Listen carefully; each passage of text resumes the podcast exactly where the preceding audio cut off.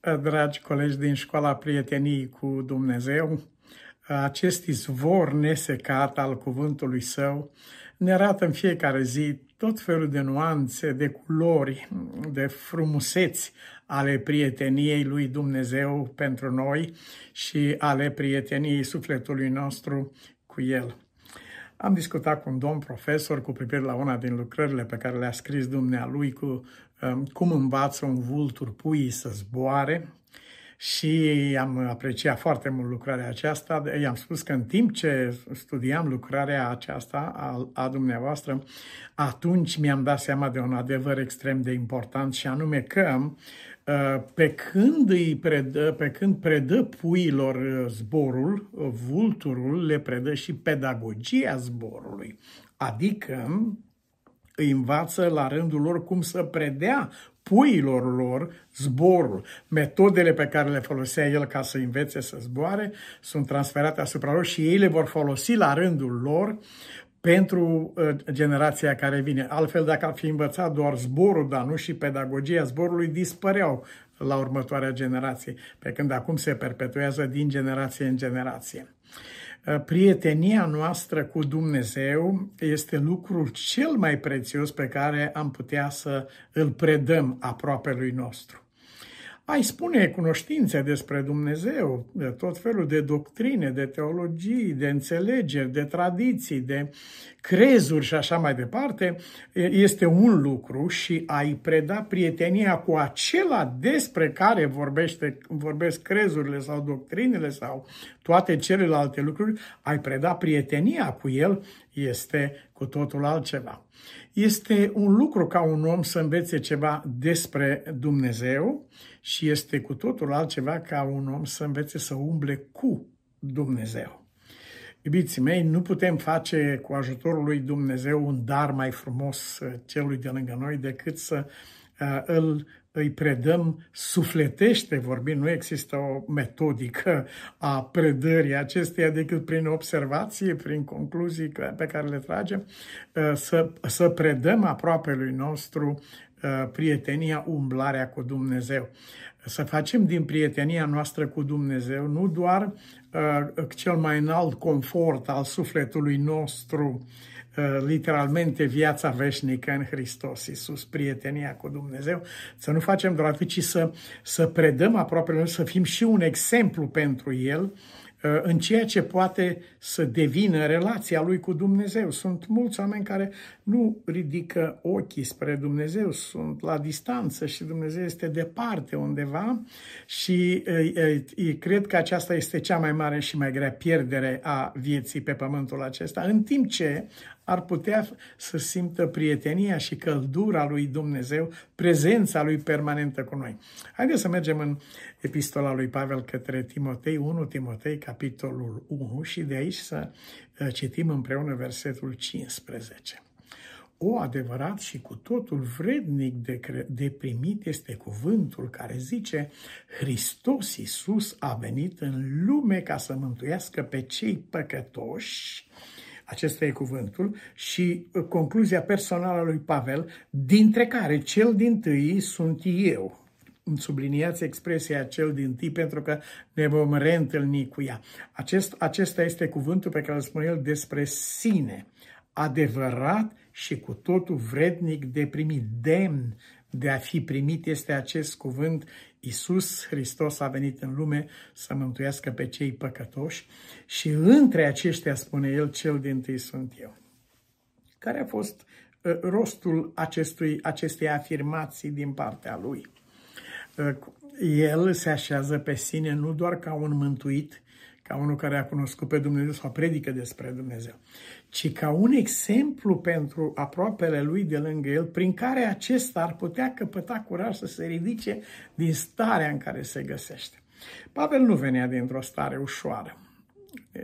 Sunt situații medicale, să zicem, în care, în momentul când cineva aude diagnosticul, se înspăimântă.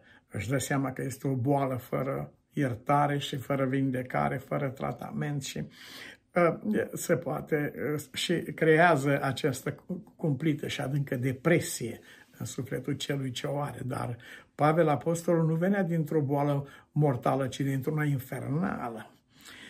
El își închinase viața lui urii împotriva lui Isus. Și pentru aceasta făcea prăpăd în biserică și sufla amenințare și s-a încărcat de sângele multor oameni nevinovați pe care i-a provocat să spună un cuvânt sau altul, după care l-a folosit împotriva lor și i-a condamnat la moarte. De acolo venea omul acesta.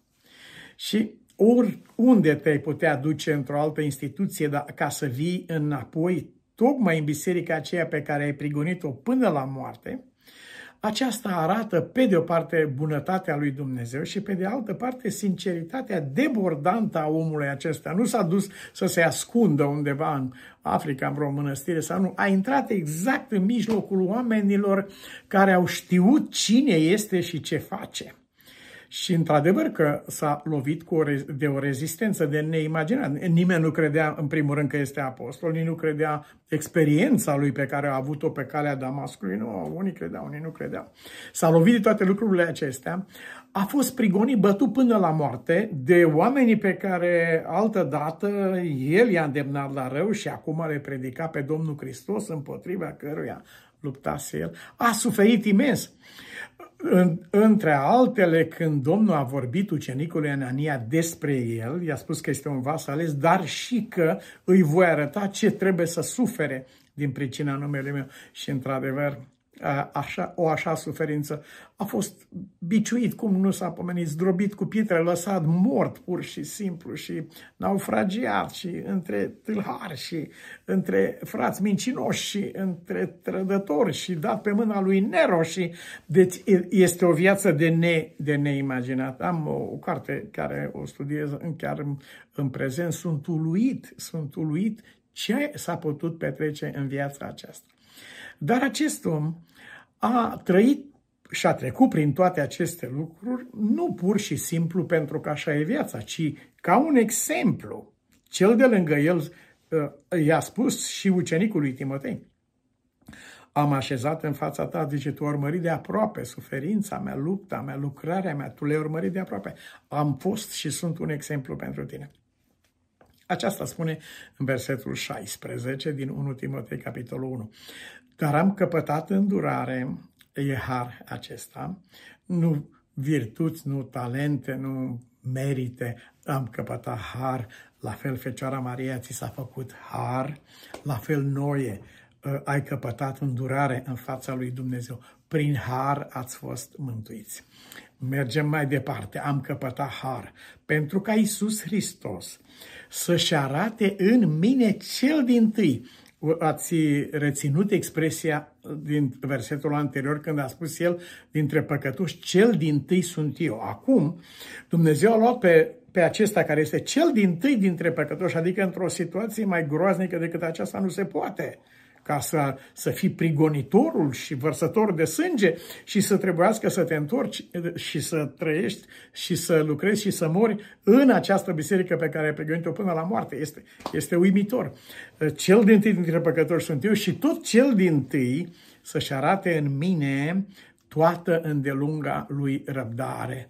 Oamenii care au cunoscut viața și au văzut schimbarea, nu au tras concluzii despre el ce au tras concluzii despre Dumnezeu. Mare trebuie să fie răbdarea și bunătatea lui Dumnezeu. Dumnezeu este așa cum nu mi l-am închipuit când ei au văzut schimbarea aceasta de neimaginat. Ați văzut că ucenicul Anania chiar s-a opus în, în, când, Domnului când i-a vorbit. Vezi că vine, oh, Doamne, ăsta știi cine e omul ăsta? Și Domnul a spus, eu știu cine este, tu nu știi cine este. Și l-a descris mai departe.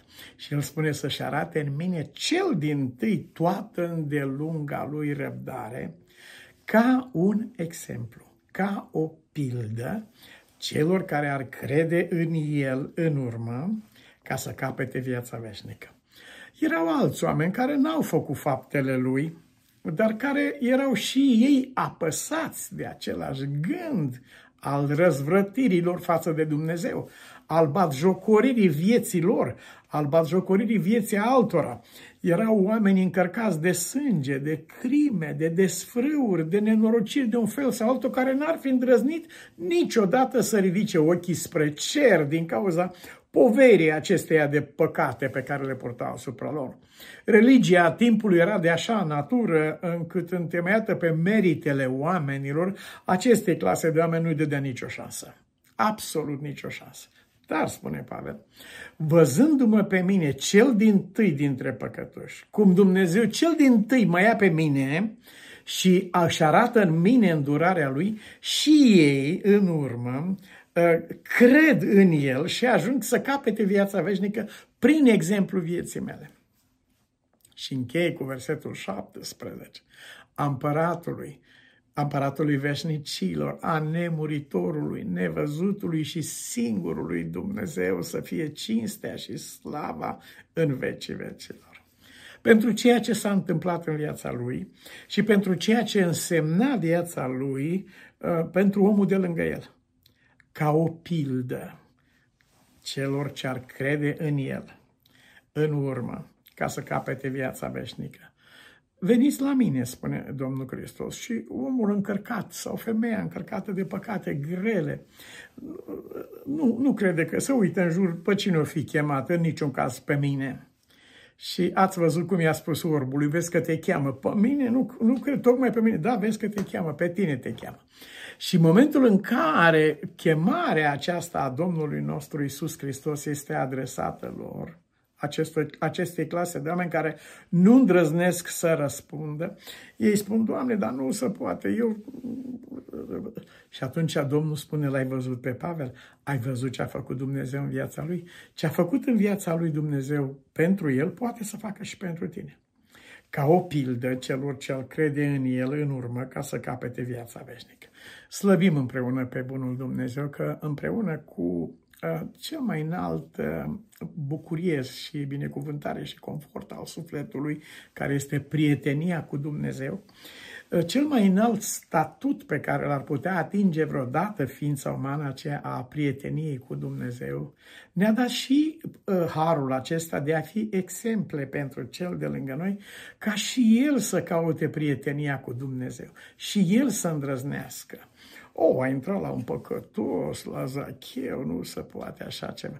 Mântuitorul spune, și el este un fiu al lui Abraham. Știu ce ziceți voi, dar Dumnezeu îl declară altceva. Și ce îl declară Dumnezeu, aceea este. Tată din ceruri, îți mulțumim pentru chemarea aceasta înaltă prin care ai salvat sufletele noastre din negura morții și a păcatului și ne-ai adus în lumina prezenței tale, Doamne, și în libertatea sfinților în lumină. Acum lângă noi, Doamne, este omul acesta care suspine și geme sub povara păcatului lui. Este femeia aceasta descurajată, un copil dezorientat, un tânăr dezorientat. Te rugăm, Doamne, să faci din viața noastră o pildă prin care ei să te cunoască pe tine, să cunoască bunătatea lui Dumnezeu și să caute prietenia ta. Doamne, ne închinăm și te binecuvântăm în veci. Amin.